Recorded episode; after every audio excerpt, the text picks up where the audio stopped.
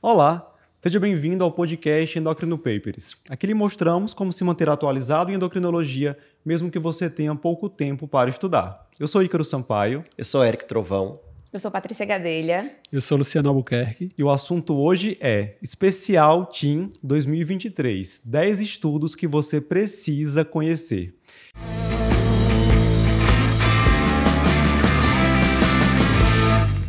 Pessoal, esse podcast é super especial por duas razões. Em primeiro lugar, estamos todos reunidos em um podcast. Isso aconteceu poucas vezes, acho que dois ou três podcasts no máximo. Em segundo lugar, porque a gente sabe que a banca responsável pela prova de título de especialista em endocrinologia adora abordar estudos que foram publicados nos meses que antecederam a prova. Mas é muito difícil para quem vai fazer a prova conseguir estudar tudo, todos esses estudos, saber detalhes, né, população, o que foi testado, quais foram os resultados. Então a gente está aqui para facilitar a vida de quem nos acompanha, dos nossos alunos, e trazer os 10 principais trabalhos publicados entre maio de 2022 e agora abril de 2023. Estão prontos? Estamos, vamos lá. E eu acho assim, Ícaro, não só para quem vai fazer a prova do time, mas acho que também quem não vai fazer prova, mas quer se atualizar no, no que saiu de mais é. comentado na endócrina nos últimos meses, vale a pena ouvir também o podcast. É, porque a atualização realmente é uma coisa que é difícil, né? Todo mundo ali trabalhando tal. Às vezes você acaba escutando um artigo mais impactante, mas tem outros que passam ali pelo radar e alguns deles que até mudam conduta, né? Assim, Isso. logo na prática clínica, né? Então vale a pena. Muito bem, Luciano, já começo passando a bola para você. Joia. Estudo EMPA-Kidney. O que foi? Qual a importância dele para a prova do TIM? É, o EMPA-Kidney eu acho que talvez é um dos mais, dos nossos 10 aqui, tá bem na fita, né? Assim, tem uma grande chance de cair. É, o EMPA-Kidney é o estudo com a empaglifosina, como o nome está dizendo, né, em relação à doença renal crônica. Né? Então, assim, a gente já tem os ISGLT2 com essa evidência de é, proteção renal, tanto que quando a gente vê os guidelines do paciente com doença renal crônica, é recomendado usar ISGLT2 como uma droga ali obrigatória. É, a gente já tinha o estudo Credence, foi o estudo com a canaglifosina nessa população com doença renal crônica. A gente teve depois o estudo DAPA-CKD, né, que é o do, da dapaglifosina, nessa mesma população, e agora da empaglifosina. E como a gente viu sempre nesses estudos de SGLT2, acaba que um completa um pouco o outro, né? Então, o Empaquidney, o que ele tem mais diferente é justamente trazer uma população nova que não tinha essa participação tão significativa nos outros estudos. Né? Então, o Credence ele pegou uma taxa de filtração glomerular 56, mais ou menos, ali próximo dos 60. O estudo da DAPA pegou ali em torno de 44, então pegou um estágio ali em torno do 3B, mas os dois com proteinúria bem evidente. E o empaquine ele ampliou um pouco, ele pegou taxa de filtração glomerular a partir de 20, né? Então já puxou ali o sarrafo lá para baixo em relação ao valor da, da taxa de filtração glomerular e pegou a amostragem com nível de proteinúria menor. A, a proteinúria, a mediana de proteinúria é 300 e um pouquinho, a média é abaixo de 300, inclusive. Então, ele incluiu pacientes com proteinúria abaixo de 300, inclusive abaixo de 30, em alguns casos, né? Então, esses pacientes que tinham taxa de filtração glomerular mais baixa não precisaria obrigatoriamente ter proteinúria, só aqueles que tinham taxa de filtração entre 45 e 90 tinham obrigatoriamente que ter proteinúria acima de 300 como critério para entrar, né?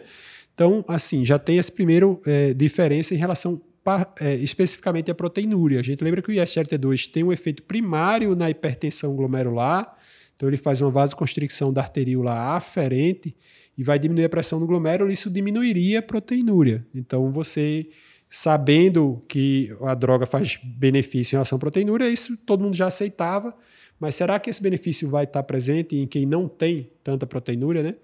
Então, no empaquidney teve benefício, uh, o desfecho primário foi progressão de doença renal ou mortalidade cardiovascular, é, ele conseguiu benefício no desfecho primário, teve uma redução ali 28%, quase 30%, é, muito puxado, obviamente, por desfecho é, renal, né?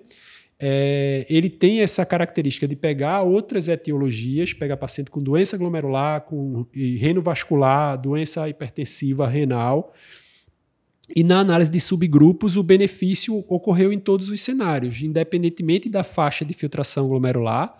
Então, quem tinha taxa de filtração abaixo de 45, acima de 45 ou abaixo de 30, o benefício foi similar. em todas as faixas de proteinúria.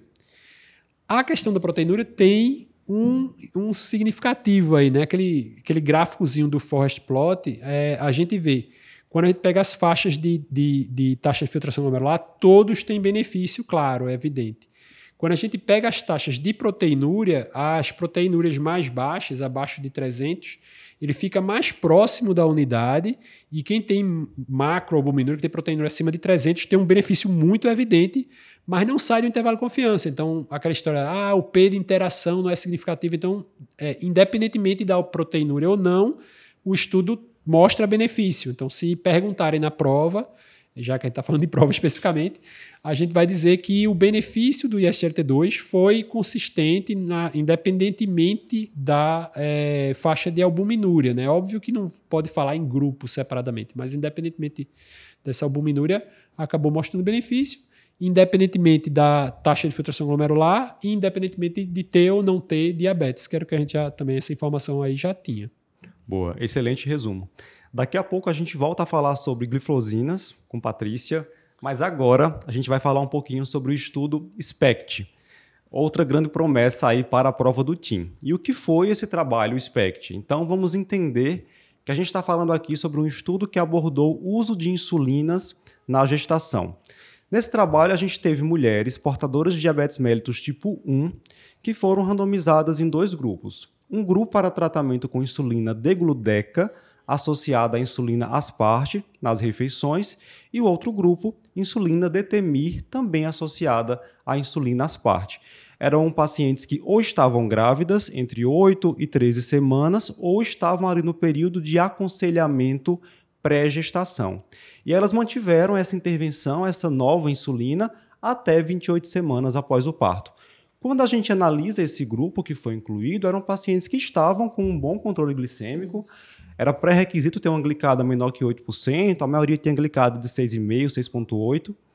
E elas estavam, em sua maioria, em uso de insulina glargina, em primeiro lugar, em segundo lugar, Detemi, e em terceiro lugar, degludeca. E o que, é que foi observado? Primeira coisa, a degludeca se mostrou não inferior à Detemi em relação a controle glicêmico.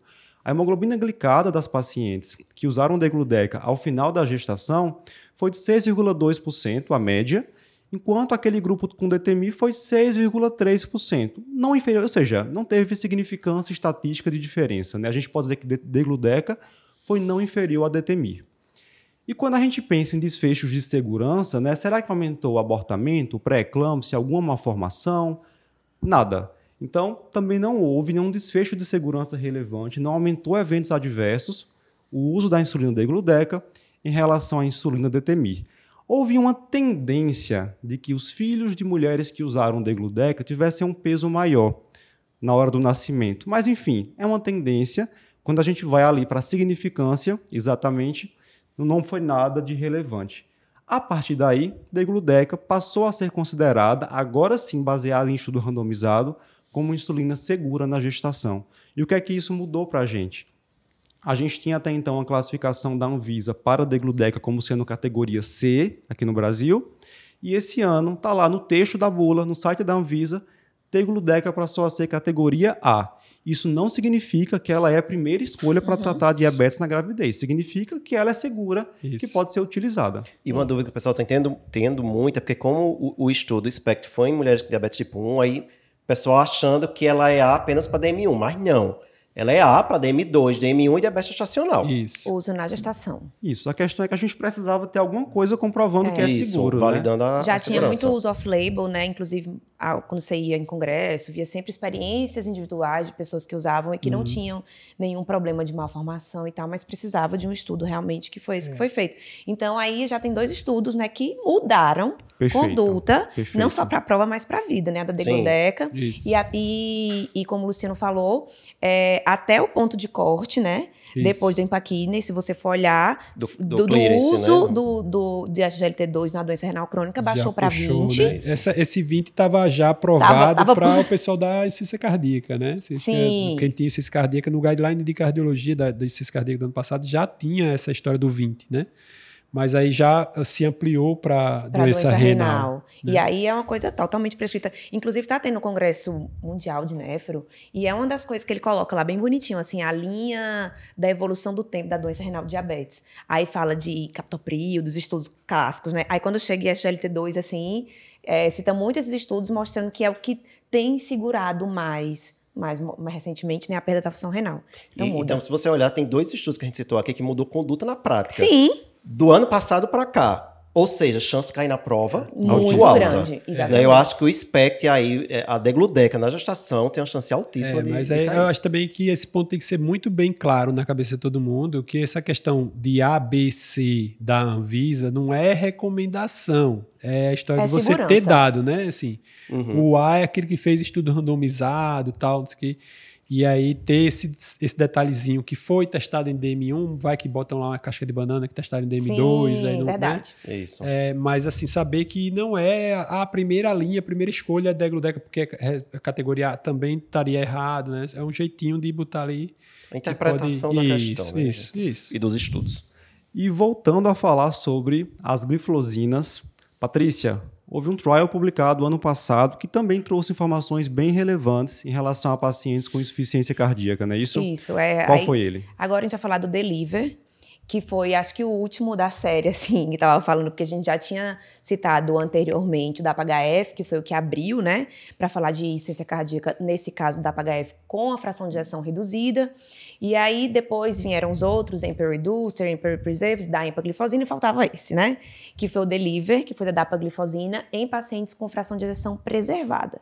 Então foi o último da série, foi publicado ano passado eram muitos pacientes, então, como todos esses trials aí de cardiologia, né, 6 mil pacientes que foram acompanhados por um pouco mais de dois anos, é, pacientes que tinham fração de ejeção acima de 40%, e foram randomizados para usar dapaglifosina 10mg ou placebo, e os pacientes já usavam a sua terapêutica básica para IC que para a fração de ação preservada não tem lá grandes coisas. Isso. Diferente da fração de ação reduzida, que já tem um bocado de coisa, comprovadamente que diminui mortalidade, diminui hospitalização. Para a fração de ação preservada, não tem um arsenal terapêutico tão grande assim. Então, fazia sentido, né? É, já tinha saído antes o Imperial Preserved, que foi com a empaglifosina, que já mostrava realmente benefício cardiovascular, redução de desfecho primário, mas principalmente redução de hospitalização por IC, que você até pode pensar que é um desfecho mais sem futuro, mas assim, IC é uma doença que tem muita morbidade. Então, você reduzir a hospitalização por IC, você reduz custo de saúde, né? Enfim. E aí veio o Deliver, com mais de 6 mil pacientes, que randomizou assim, acompanhando ao longo de dois anos os pacientes tinham fração de ejeção acima de 40, eles até poderiam, diferente do Emperor, do Emperor Preserved, eles poderiam ter uma fração de ejeção no passado piorzinha, mas que na entrada do estudo tinha que ter melhorado, ou seja, ter, teria que estar acima de 40. Tinham pacientes acima de 40, entre 40 e 60 e acima de 60.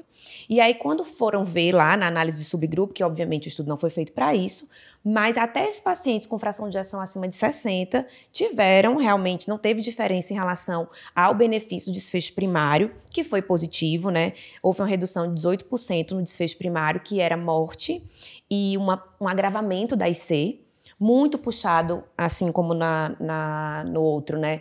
por é, desfechos de IC mesmo, de paciente que precisava se internar, é, muito mais do que pela mortalidade em si. Mas aí houve uma redução de 20% nesse desfecho só de, de 21% de hospitalização por IC. E aí, mais uma vez, é isso independente da presença de diabetes, independente da presença da taxa de filtração glomerular, uhum. independente da, da, do nível de fração de injeção. E outra coisa interessante nesse estudo foi que incluíram pacientes hospitalizados. Então, diferente do Imperial Preserved, que era um fator de um critério de exclusão, aqui incluíram pacientes hospitalizados compensados. Isso. E aí é uma coisa boa também, né? Já tinha alguns outros estudos em pacientes hospitalizados com outras glifosinas, mas esse incluiu e, e não teve também, mesmo os pacientes hospitalizados também tiveram esse benefício de, de redução de desfecho primário, redução de nova hospitalização por IC. Então, assim, reafirmando é, a classe como um todo das glifosinas como fazendo parte do arsenal terapêutico dos pacientes com IC, seja de fração de ação reduzida ou preservada, né? Então muda a conduta também. É, mudou também. É. é interessante que a gente tem a publicação do estudo aí mostrando um ótimo resultado com a EMPA. Aí agora em seguida vem a DAPA também, elas ficam ali sempre em pé é. de igualdade, né? Mas aí lembrar o pessoal assim, é, para insuficiência cardíaca, a gente só tem estudo realmente com EMPA e DAPA, não Sim. tem com a cana, glifosina, né? Tem até o com a SOTA, mas é um estudo um pouco diferente. Ele pegou paciente com agravamento de IC, né? Não com essa história, é, né? aquela história mais aguda, né? Essa história do paciente hospitalizado tem com empaglifosina também, com IC aguda, né? Também foi visto, só não foi dentro do Emperor Preserved, né? O Emperor Preserved não tinha essa, essa característica. E esse estudo da DAPA também usou uma, uma situação um pouquinho diferente, foi a história do paciente que tinha e C de fração de ejeção reduzida em algum momento, mas que melhorou, melhorada. né? Então ele chamava de C melhorada, né?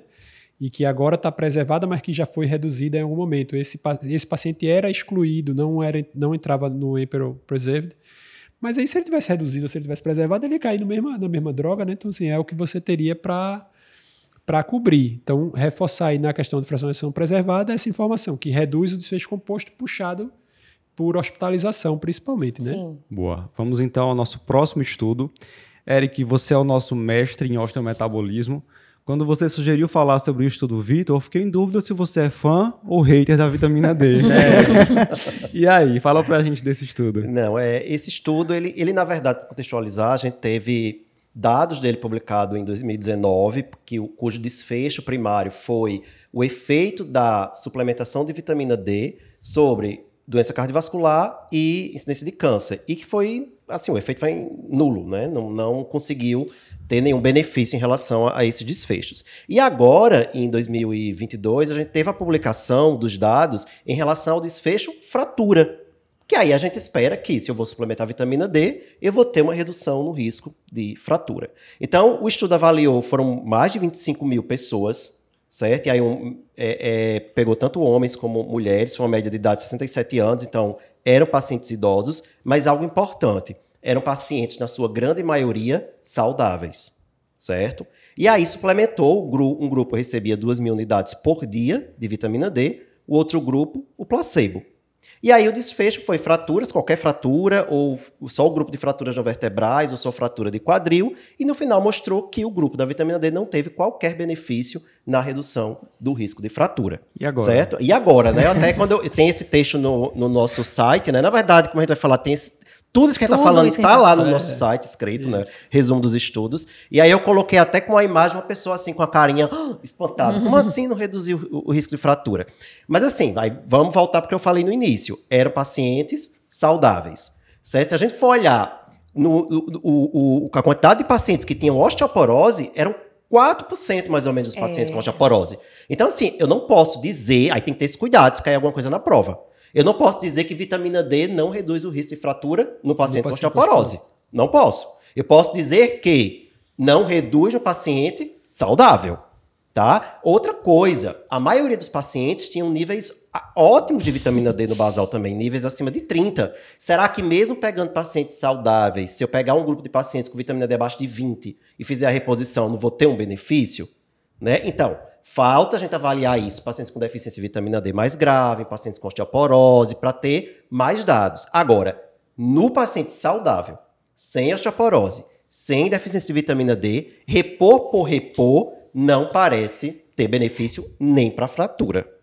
Né? Você fica com raiva no primeiro momento, mas no final das contas é bom. Porque Isso. reforça a ideia de que não é aquela panaceia que o povo quer que é, seja. Que dá vitamina D na água que vai melhorar tudo. É. De, de, de Covid e a artrose. Não é. Uhum. Não, eu então, realmente, assim, eu acredito, Ícaro, que no paciente com osteoporose, paciente, por exemplo, com sarcopenia, o paciente com deficiência, vitamina D baixa, vai melhorar. vitamina D vai melhorar, mas não é E outra coisa, mundo. nesse estudo também, a maioria dos pacientes não estavam suplementando cálcio.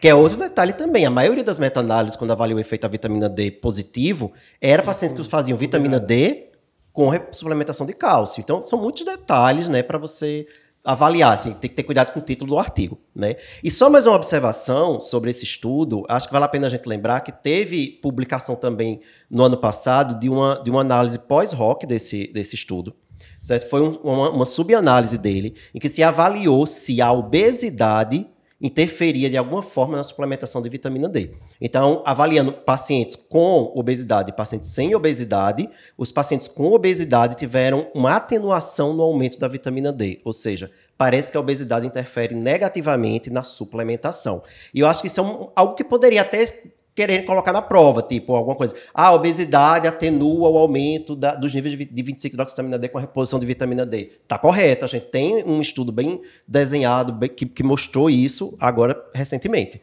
Né? Então, acho que fica a dica aí também para quem for fazer a prova. Certo, então estudo Vital, prova de osteometabolismo, fiquem atentos. Isso. Luciano, ano passado, quando foram publicados né, os resultados do estudo Surmount, que a gente publicou no nosso Instagram. Eu lembro que foram milhares de curtidas, é. centenas de compartilhamentos.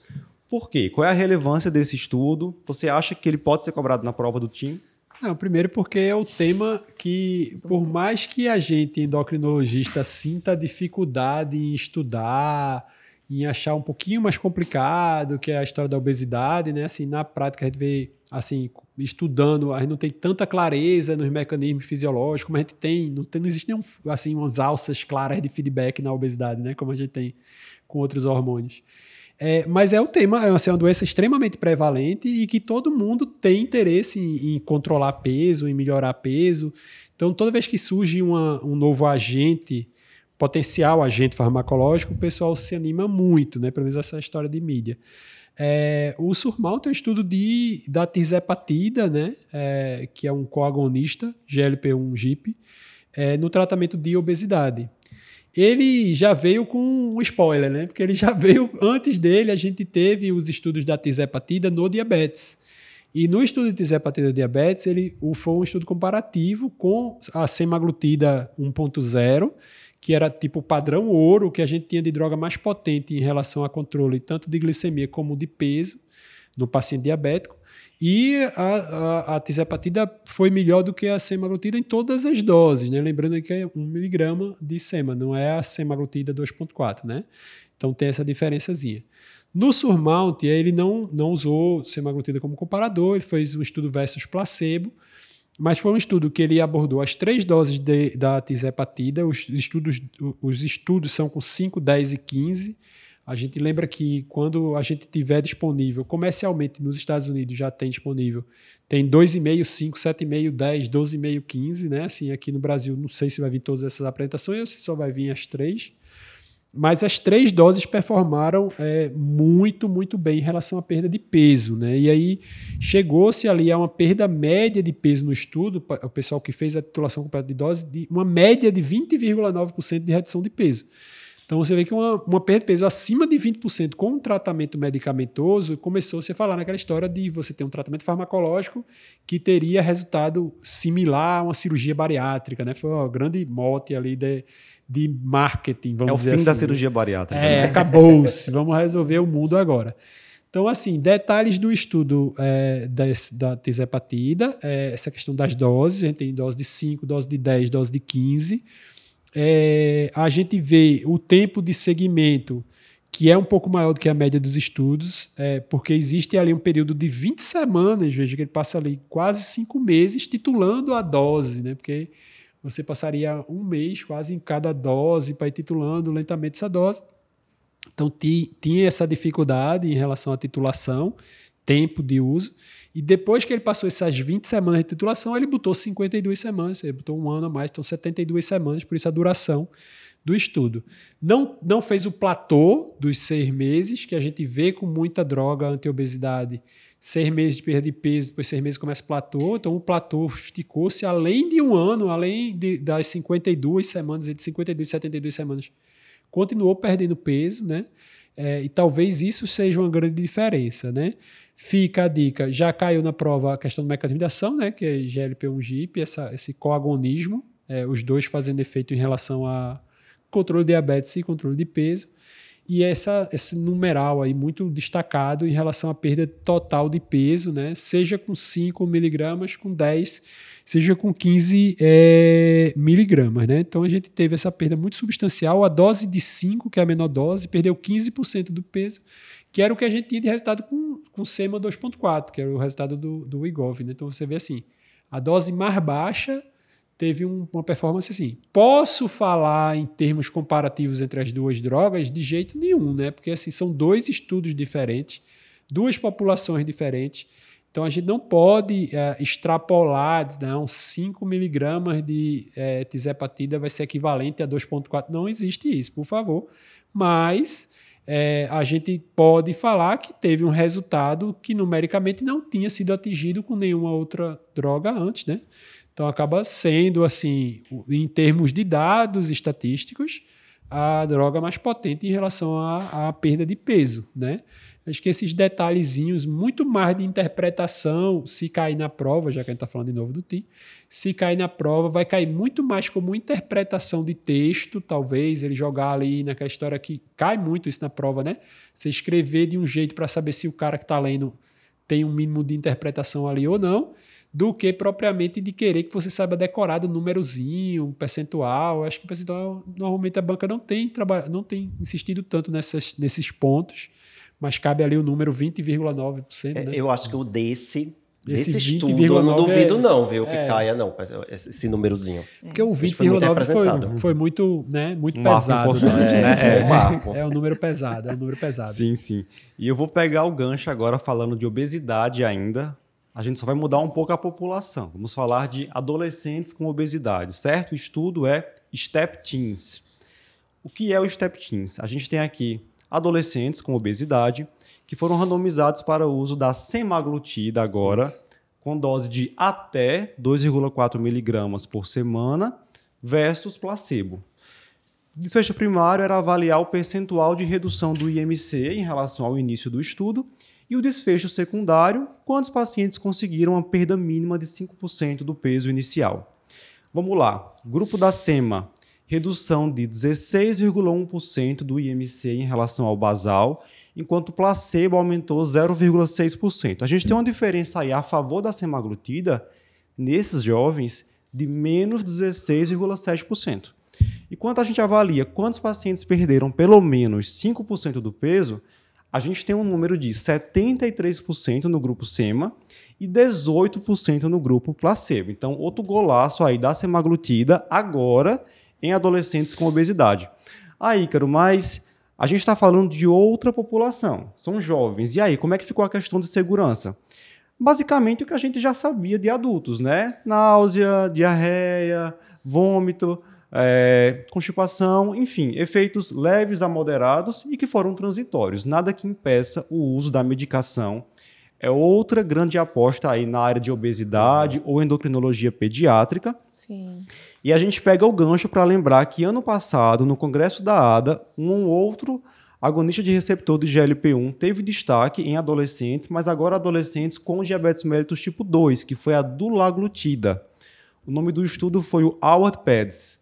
Então, dulaglutida conseguiu uma resposta razoável na redução de hemoglobina glicada em jovens com Isso. diabetes tipo 2. Não foi grande coisa, mas quando a gente pensa que é uma população super difícil de Isso. tratar, uhum. Não, é lembrar também esse negócio do juízo, né? Assim, eu, você tem estudo com GLP-1 com a dula para diabetes tipo 2 nessa população, né? Isso. A gente para peso, para tratar obesidade em adolescente. A gente tem o estudo da Lira, né? Que já, inclusive a Lira já, já tá tem aprovação. É, tem agora esse estudo da SEMA. O resultado, se você comparar os dois estudos, é ridículo. Assim, a, a, o, esse resultado da SEMA foi muito, muito, muito, muito maior. É um probleminha, porque assim, se você for usar IMC ou peso, como é uma população que está ainda em fase de crescimento, isso é um atrapalhozinho uhum. razoável, porque se você pegar um pessoal que ainda tem uma perspectiva de algum crescimento de, de, estrutura corporal, sei lá, uma idade óssea, talvez vai valer mais do que uma idade cronológica, né? É, aí talvez ele ainda está numa fase que ele estaria ganhando peso, e aí a droga, vamos dizer assim, fazendo ele não ganhar tanto peso ou estabilizar o peso, ele já está perdendo peso, porque ele, ele, tá ele deve, isso, porque deveria ganhar, né? Embora geralmente eles pedem para ter fechamento de epífise quando vai entrar, né? Isso é uma coisa que às vezes eles colocam como critério de entrada. Mas não sei se o pessoal consegue controlar tanto assim, porque idade óssea não deixa de ser uma coisa um tanto subjetiva, né? Vai avaliar a raio-x, então tem esse, esse limitante aí na história. Só uma coisa que ele não falou no estudo da, da tisepatida, que aí, pegando o gancho aí da história dos efeitos adversos, no estudo de tisepatida, os efeitos adversos foram mesmos, né? Assim, náusea, diarreia, constipação, às vezes tem as duas coisas misturadas. E, caracteristicamente, não teve diferença entre as doses. Então, grupo de 5, o grupo de 10, o grupo de 15 não teve diferença de incidência é, da, da, da, dos efeitos colaterais, mostrando que os efeitos colaterais eram muito no período de titulação de dose. Quando você passava de 5 para 10, aumentou a dose e aumentava o efeito colateral, mas depois de um tempinho ele estabilizava. E a taxa de descontinuação foi máxima, foi 7%. Então, assim, é uma taxa de descontinuação muito baixa, mostrando realmente que, de, diante do benefício, né, a pessoa está perdendo peso, existe essa fidelização, né, o pessoal fica usando realmente a medicação. Certo. Então a gente está aqui falando de diabetes, obesidade, mas aí Patrícia bateu o pé e disse que a adrenal tinha que entrar na história não, também. Veja, né? era, é uma área que vai ter, obviamente, muito menos estudo, né? Porque não é um chamariz assim feito obesidade, diabetes, né? Que sempre está saindo muito estudo, até puxado pelo pessoal da cardio, né? Que sempre faz uhum. esses trials aí de diabetes, mas enfim. E aí a gente vai falar de um estudo, basicamente, para citar essa droga, para quem vai fazer a prova já ter ouvido falar, né? É, que foi um estudo chamado Bright HTN, que foi um estudo fase 2, publicado agora em 2023, fevereiro de 2023, no New England. Fala sobre uma droga chamada Baxdrostat que é uma droga que está sendo aí promissora para o tratamento da hipertensão resistente. Então, veja, é, no tratamento da hipertensão resistente, quando a gente vai estudar, a gente sempre vê o paciente usando três drogas, sendo pelo menos uma delas um diurético. Então, eram esses os pacientes que foram estudados. E, geralmente, a quarta droga, quando você lê os consensos aí de cardio, é a espironolactona. Ok. Só que o problema da espironolactona são os efeitos colaterais. Porque ela não é uma coisa seletiva, ela acaba atuando ali, é, atuando com os efeitos colaterais por, por, ter aquela questão de diminuir hormônios, principalmente no, no, no sexo masculino. Então, alteração de libido, ginecomastia, a gente não tem a plerenona, que seria mais específico. Então, tem toda essa questão.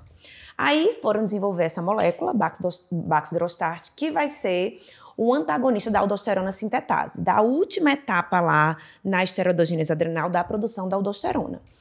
É, o problema que das outras drogas anteriores a essa é que essa enzima aldosterona sintetase parece muito com a 11-hidroxilase, elas têm muita homologia.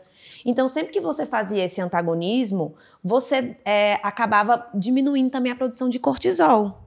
Então, e aí davam sintoma, poderia até dar sintomas parecidos com a hiperplasia adrenal congênita por deficiência de 11-hidroxilase.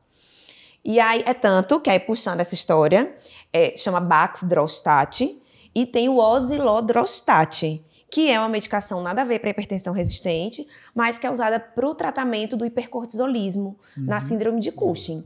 Ela vai inibir justamente essas, essas vias finais é, da 11-hidroxilase, dando um quadro clínico muito típico de, de deficiência de 11-hidroxilase. Então, aumenta os precursores ali de androgênicos e diminui a produção de cortisol. É tanto que essa osilodrostat está aprovado pelo FDA para o tratamento da, da do hipercortisolismo. É a única droga. Lá, o cetoconazol não é aprovado por conta de seus efeitos colaterais, hepatotoxicidade e tal, que é o que a gente usa aqui no Brasil. Mas é um custo muito alto. É, então, lá nos Estados Unidos, o que é aprovado pelo FDA para o controle do hipercortisolismo é o osilodrostat.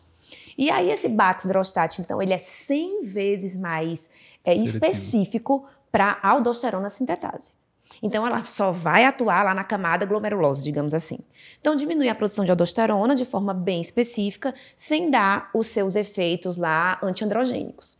E aí foi um estudo de fase 2, incluiu poucos pacientes, porque era um estudo de fase 2, 250 pacientes com hipertensão resistente durante pouco tempo, porque era um estudo de fase 2, então 12 semanas de estudo, mas saiu no New England, então assim, é uma droga promissora, reduziu em 20 milímetros de mercúrio é, a pressão sistólica em média, e o estudo foi parado precocemente de, porque aquela história, o comitê de ética viu que não era ético deixar o outro braço em placebo. É. Ou seja, foi um remédio bom, que deu sim, certo para o controle sim. da hipertensão resistente.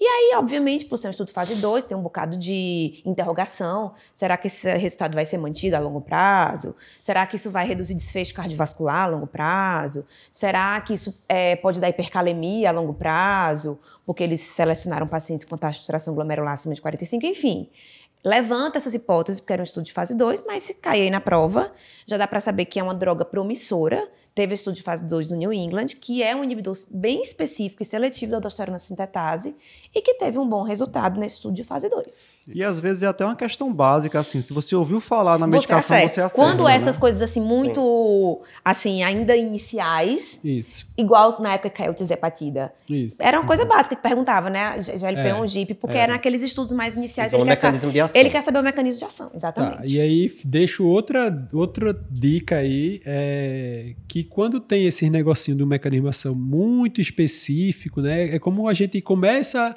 a, vai dar uma olhada, vai relembrar. Então pode cair na prova de básica, na parte de Sim. mecanismo, da via de síntese de aldosterona, via de síntese de é, genes desses hormônios adrenais, adrenais né? Saber a, a 11 beta onde está, a, a hidroxilase, ou a aldosterona sintase onde está. E aí você ter essa diferençazinha do, das vias de síntese, né? Acho que é uma, uma boa é, dar uma, uma, é uma checadinha, boa, né? junta as duas coisas, né? Não Isso. fica perguntar por perguntar, é, não, né? não tem um assunto para perguntar sobre a droga, Isso. porque ainda é uma coisa muito inicial, vou perguntar sobre a via de síntese. Pum.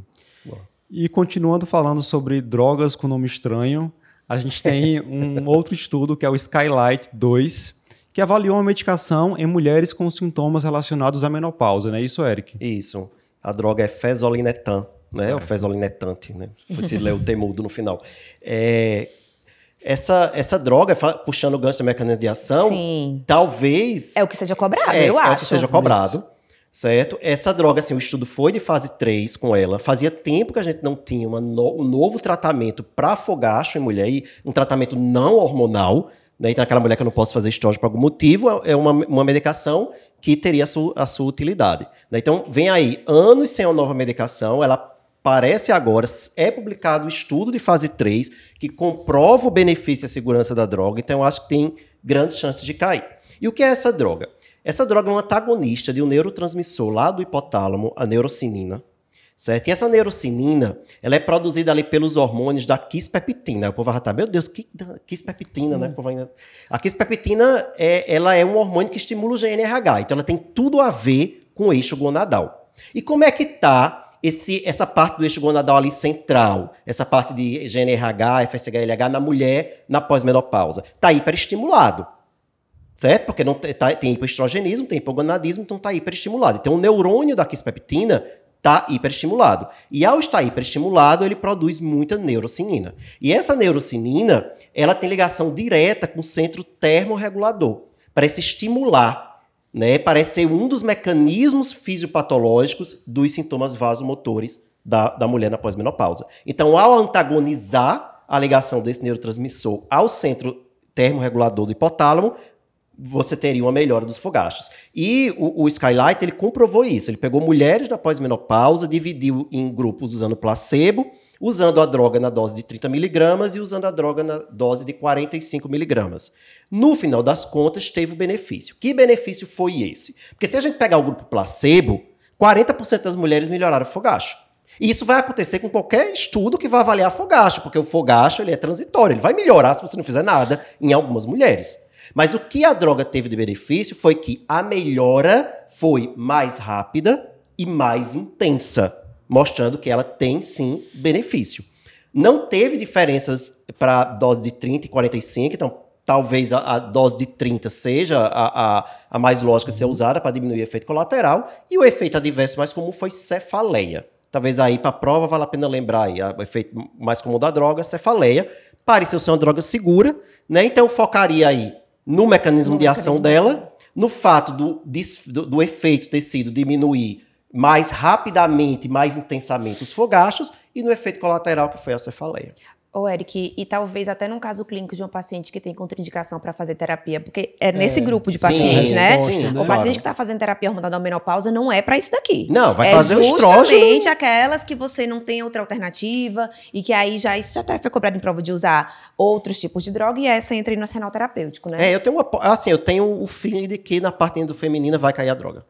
E é. aí fica de novo a dica da prova de básica. Sim. Pode cair Interações do sistema quispeptina, né? Já Isso. caiu ano passado a história da leptina, quispeptina, quispeptina com prolactina, quispectina com, com é, GNRH, FSH-LH é, quispeptina com fogacho, então veja aí. É, ó, quem já... for fazer prova, por favor, tem que saber direitinho a quispeptina. É... Não pode ser um hormônio que a pessoa fala e a pessoa se assusta. Nunca ouviu falar, né? veja aí que se, se a gente precisa de letra A, B, C, D, eu já tenho é, leptina, já tenho prolactina, já tenho GNRH, já tenho um mecanismo regulador de temperatura. Então, veja, já é. tem uma alternativa para cada um aí. Vamos ver aí como é que vai dá fazer. Pra misturar, dá para até fazer uma questão para quando a gente for fazer simulado pra galera, né? Olha aí, já tá dando ideia, ideia para as futuras questões. Voltando para diabetes. Luciano, que história é essa que a gente tem um bloqueador de canal de cálcio que parece ter benefício em pacientes com diabetes mellitus tipo 1. Explica isso. É, aí foi o estudo do Verapamil, né? Que também tem o texto lá no nosso site, né, pessoal? Vocês que não acompanham o nosso site aí, tá lá cheio de todas as dicas, né? Depois, quando chegar depois da prova, vai estar tá lá todas as questões é. do nosso site, povo, né? Dançou, aí eu tudo bem. É, a diferença é que o, já existia uma, um estudo anterior mostrando Verapamil com um benefício em relação à, à questão do, de progressão de DM1, né? Mas é um estudo muito pequeno, é um estudo piloto. E aí eles fizeram esse novo estudo, aumentando um pouco a amostra, são 80 e poucos pacientes, menos de 90 pacientes. E o que é que tem de diferente? A gente tem, por que destacou esse estudo? Porque a gente já teve o teplizumab aprovado recentemente pelo FDA para atrasar a progressão de DM1, né? Para que não são drogas que vão reverter DM1. DM1 é uma condição autoimune, a gente já tem ali uma série de mecanismos envolvidos, mas que você poderia talvez atrasar.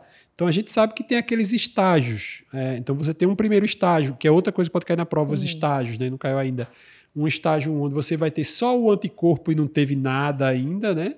É, o segundo estágio, você começa a ter é, alguma manifestação desse, desse excesso de anticorpo, alguma alteração inicial, e estágio 3, quando você já teria desglicemia, né? Você já tem alteração é, glicêmica, não, não chegou ainda. É, é, já, o estágio 3 já teria o critério de diabetes, é, né? Exato. A desglicemia é o 2 e. Isso. E, e aí, lembrando que o teplizumab foi no 2. Isso. Aqueles pacientes que têm os anticorpos, eram parentes de primeiro grau dos, dos pacientes com DM1, DM1. randomizaram, fizeram lá, tem anticorpo? É. Tem. Tá com pré-diabetes ainda, então vou dar teplizumab em comparação placebo.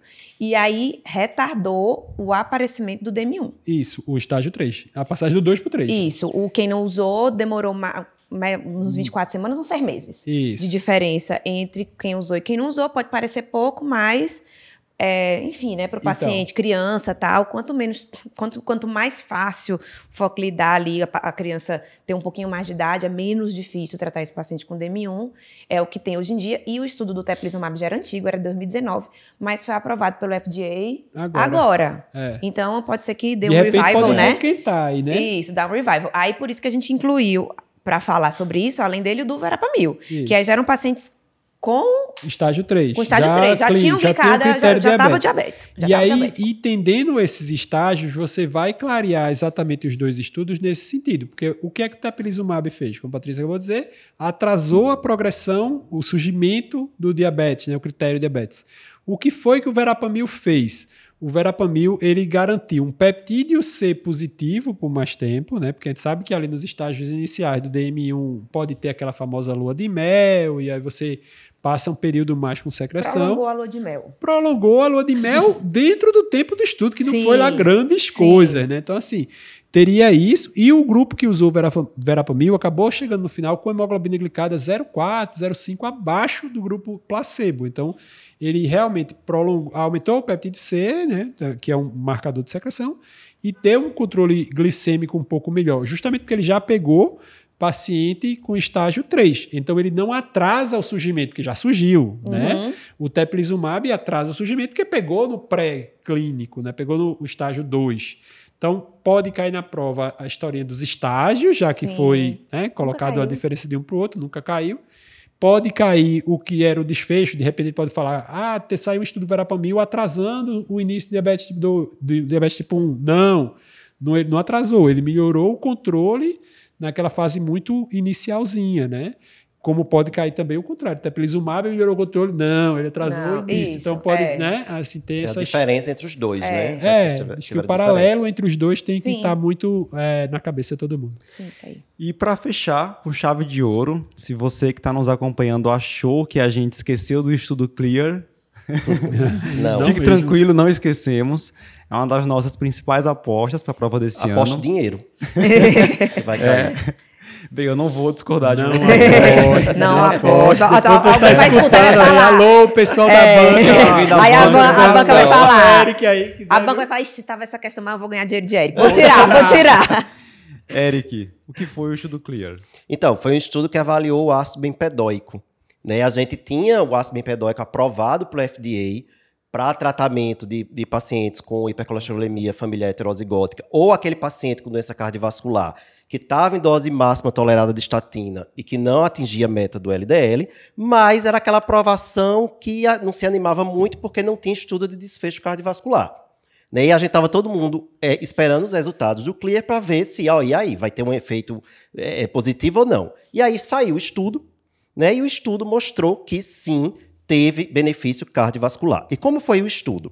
Ele pegou pacientes que, que tinham doença cardiovascular, o alto risco para doença cardiovascular, e é, que eram intolerantes à estatina. Certo. Então eram pacientes que não tinham aí tinham por intolerância, usar, mas não conseguiam. Não conseguiam usar estatina, mas tinham indicação. E aí dividiram esses pacientes, né? Tem um placebo e ácido bempedóico, 180 miligramas diário por via oral, certo? O desfecho primário foi o famoso desfecho composto, né? AVC não fatal, IAM, revascularização, mortalidade cardiovascular. E aí teve o benefício de uma redução de cerca de 13% no desfecho primário, certo? Alguns pontos que a gente deve, deve lembrar. Se a gente for avaliar separadamente, é, AVC fatal e não fatal, não houve benefício. É, mortalidade cardiovascular isoladamente também não, nem mortalidade por todas as causas. Mas para desfecho primário, houve sim um benefício. Tá? A redução de LDL colesterol foi em torno aí, de 21%, então não, não seria assim, um tratamento de alta potência, bem né? Moderada, bem moderadazinha bem potência. Moderada, é baixa potência. É baixa, é, é abaixo de, de 30%. Mas o que importa é reduzir o desfecho. Reduzir o desfecho.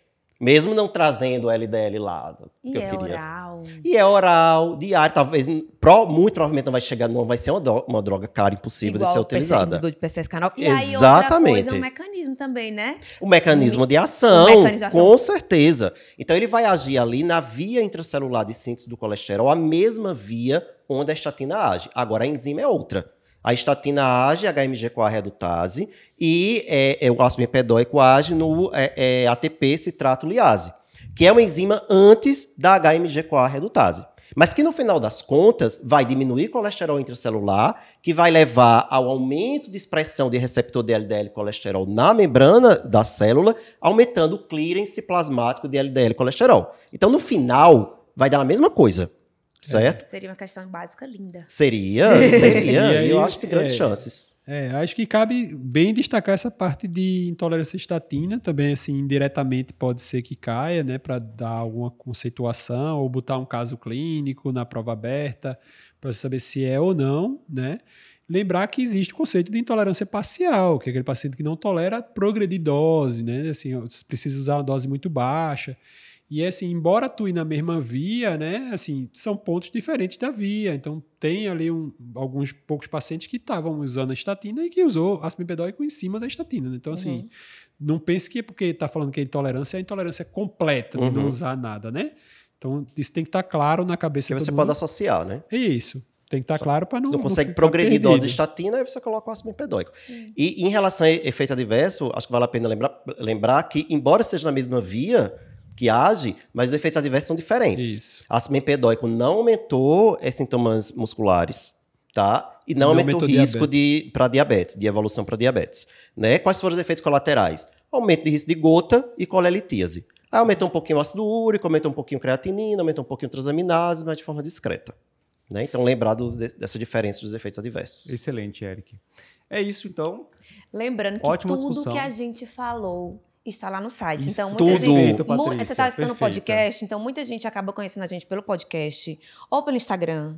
Mas tem um site do Doc No Papers que está lá. Eu me atualizo pelo site, né? Então, toda semana tem conteúdo São novo. São três textos por semana e a gente sempre botando que saiu estudo, a gente escreve. Saiu o estudo, a gente escreve. mastigadinho lá. Então, se você não conhecia, Vá lá, tá tudo lá. É, se quer dar uma lidinha no resumo do estudo, tá lá. Se quer achar o estudo, você entra lá que, que vai tá ter o link. Tem o link pro tá estudo também. Lá. Tá lá. Massa. Gostou desse podcast? Compartilha com o seu amigo que também vai fazer a prova do TIM esse ano ou apenas se quer se manter atualizado em endocrinologia. Até a próxima. Até mais. tchau, tchau. tchau, tchau.